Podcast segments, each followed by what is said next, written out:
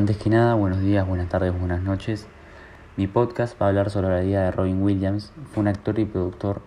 Su nombre real era Robin McLaren Williams. Nació en el 21 de julio de 1951 y falleció el 1 de agosto de 2014 a la edad de 63 años. Cursó estudios de ciencias políticas en el Claremont Maris College y en el Colegio of Marine. Ingresó en la prestigiosa Academia Juilliard de Nueva York, donde pasó tres años bajo la tutela del autor John Houseman. Al concluir sus estudios, volvió a San Francisco e ingresó en un taller de comedia. Sus primeros pasos los dio actuando en la calle y comenzó a trabajar en clubes nocturnos. Se lanzó a la fama a través de un personaje de una serie de televisión, Happy Days, y le gustaba combinar el cine con shows en vivo. Su primer protagonista fue en Popeye, bajo la dirección de Robert Altman. Continuó realizando comedia en programas especiales de televisión, paralelamente a su carrera como actor en la gran pantalla, en la que también se destacan títulos como Cadillac Man, Owen Keynes, Hook, Shumanji y Mr. Doubtfire.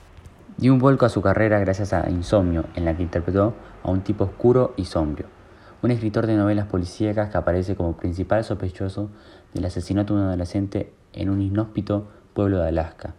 En 2006 trabajó en Man of the Year, en Knights of the Museum y en Happy Feet. En 2007 actuó en la comedia de License of Wed y en 2009 trabajó junto a John Travolta en la comedia de Disney All Dogs. En el teatro alcanzó gran éxito con la obra Esperando a Godot, miembro de numerosas organizaciones humanitarias. La revista Forbes le programó el actor norteamericano mejor pagado junto a Harrison Ford nominado en tres ocasiones al Oscar como mejor actor por Good Morning, La Sociedad de los Poetas Muertos y El Rey Pescador, y lo consiguió como secundario por Will Hunting, junto a Matt Damon. Contrajo matrimonio con la bailarina italiana Valeria Velardi. En 1985 fueron padres de Sacharay. Tras divorciarse, se casó por segunda vez con Marsha Grace, quien tuvo a dos hijos, Cody y Zelda.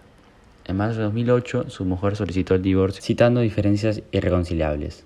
El 22 de octubre de 2011 se casó con Susan Snyder. El 9 de agosto de 2006 se internó en un centro de rehabilitación ubicado en Newberg, Oregon. Admitió que era alcohólico. Fue hospitalizado en marzo de 2009 por problemas cardíacos.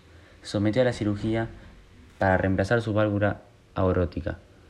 La cirugía se completó con éxito el 13 de marzo de 2009 en la clínica de Cleveland. Robin Williams fue encontrado muerto en su casa de Tiburón, California, el 11 de agosto de 2014. El actor se suicidó colgándose con un cinturón. Su representante informó que sufrió una severa depresión. El actor llevaba ocho años sin haber probado ninguna gota de alcohol ni haberse acercado a las drogas, después de que volviera a recaer en 2006 y se viera obligado a recurrir a la ayuda de los expertos. En mi opinión, La Sociedad de los Puestos Muertos es una de las mejores películas que hizo el actor. Su forma de ver la, vida, de enseñarse a los alumnos lo que vale la pena vivir. John Keating, interpretado por Robin Williams, nos enseña en la película a no conformarnos con lo ordinario, invitándonos a ser únicos y extraordinarios. La conformidad, según Keating, el concepto de la conformidad es la dificultad de mantener las propias convicciones ante otros. El programa de Keating es claramente un programa romántico. Las bellas letras se representan como instrumento liberador de la conciencia y en cierto modo el personaje reivindica su carácter subversivo, incómodo, domesticado por medio de la crítica academicista.